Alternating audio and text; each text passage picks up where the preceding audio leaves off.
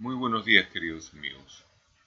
En esta ocasión vamos a desarrollar un tema que es bastante frecuente, que nos va a ayudar a entender muchas veces por qué hacemos las cosas. Se trata del tema del miedo y la recompensa. Usualmente trabajamos, nos esforzamos en función de eso, de obtener algo a cambio, de obtener una recompensa. Pero para eso se necesitan algunos ingredientes. Uno de ellos es la motivación, que en otra oportunidad hemos hablado de que es la chispa, pero realmente lo que nos va a mover a, a terminar ese viaje, ese emprendimiento, va a ser la voluntad. La voluntad de caerte y levantarte las veces que sean necesarias para obtener la recompensa. Pero en contraparte encontramos muchas veces que en contra precisamente de la motivación está el miedo. El miedo que te evita empezar un proyecto, alcanzar metas. Eh, recuerda que lo más importante, más allá de la meta, es el proceso en sí.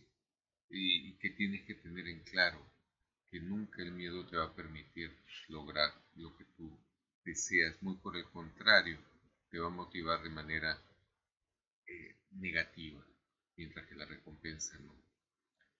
Si tienes claro que puedes cambiar tu vida y tu entorno para lograr tus metas, tendrás la recompensa. Pero para eso tienes que cambiar también tu forma de pensar. Recuerda tu mentalidad, determina y activa tu actitud. Los desafíos se convierten en oportunidades y los, fracasos son oportunidades disfrazadas. Eh, es la oportunidad que tienes muchas veces con el fracaso de implementar, de activar lo que aprendiste. No te desanimes, el viaje es el destino, recuerda siempre eso. La fórmula es simple, trabajo, trabajo y trabajo. Y cuando llegues, trabaja el doble para mantenerlo. Te acostumbras y se te hace menos cuesta arriba. Toma tiempo, sé paciente, no pidas consejo a quien no sabe y no esperes la aprobación de quien te dio el consejo porque nunca será como él lo quiso originalmente. No pierdas el tiempo preguntando a gente que no sabe, es la pura verdad. Recuerda que eres tú quien finalmente va a ejecutar esas acciones. Recuerda de rodearte de ganadores y alejarte de todo aquello que distraiga tu objetivo. De lo contrario, terminarás escuchando a personas que te, harán lamentarlo. Que te contagie la forma de ser ganador. Concéntrate en ganar, no en los ganadores, que es distinto. Enfócate en tu objetivo, en ser mejor que el resto. Muchas veces escuchamos cuando dicen haz lo mejor que puedas. Eh, eso no necesariamente es cierto. Si la frase fuera completa y dijeras, haz lo mejor que puedas con lo que sabes, sería diferente.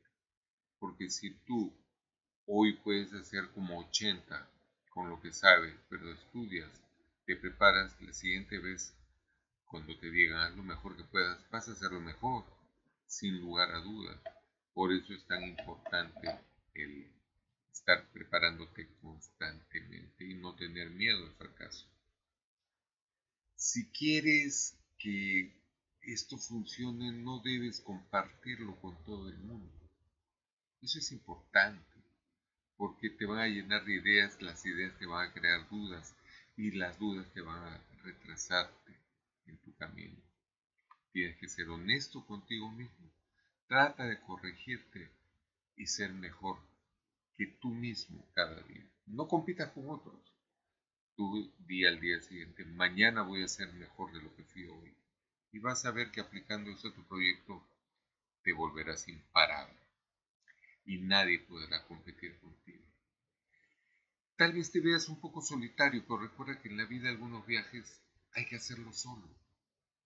Juega para aprender. Todo el mundo usa la frase trillada, juega para ganar, pero no, no es así juega para aprender cómo ganar. Hay una gran diferencia.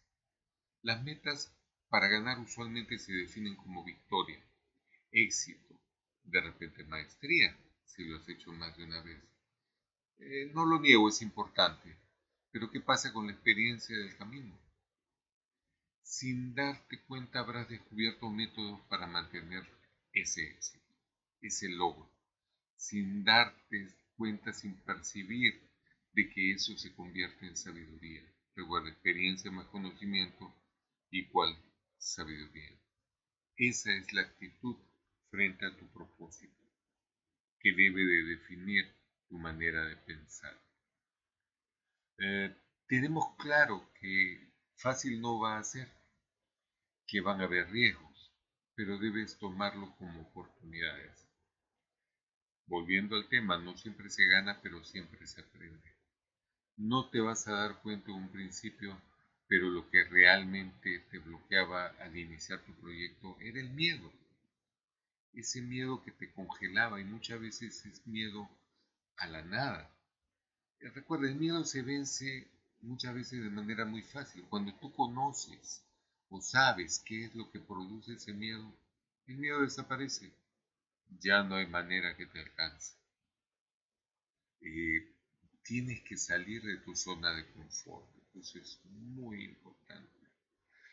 Si no sales, tú vas a ser el, el que se bloquea a sí mismo.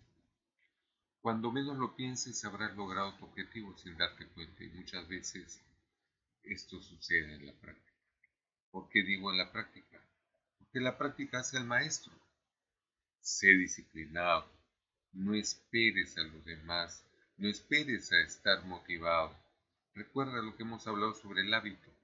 Muchas veces no tienes la motivación, muchas veces no tienes la voluntad, pero si tienes el hábito, el hábito te va a hacer levantarte en la mañana por costumbre y hacer ejercicios y no quedarte dormido, por ejemplo. ¿No? No siempre vas a estar con esa disciplina, así que el hábito te va a llevar de la mano. Es tan importante el hábito. Pensemos que la disciplina a la larga vence al talento. Con un don tal vez sea menos complicado, pero no todos tenemos dones específicos para cada cosa. Tenemos dones, todos, pero obviamente uno más que otros, y eso se llaman talentos. Si tú descubres cuáles son tus fortalezas o talentos, vas a caminar ese camino mejor, más eficientemente para no perder tiempo. Recordemos que el tiempo es lo único que en la vida no se recupera. Algunos métodos te van a ayudar en este hábito. Crea una lista de lo que tú quieres como objetivo. Crea otra lista viendo lo que aparta tu vida de ese objetivo. Necesitas verlo en blanco y negro. No solo para visualizarlo, pero sino para sentirlo, para grabarlo en tu cerebro. Cuando escribes, estás grabándolo sobre piedra.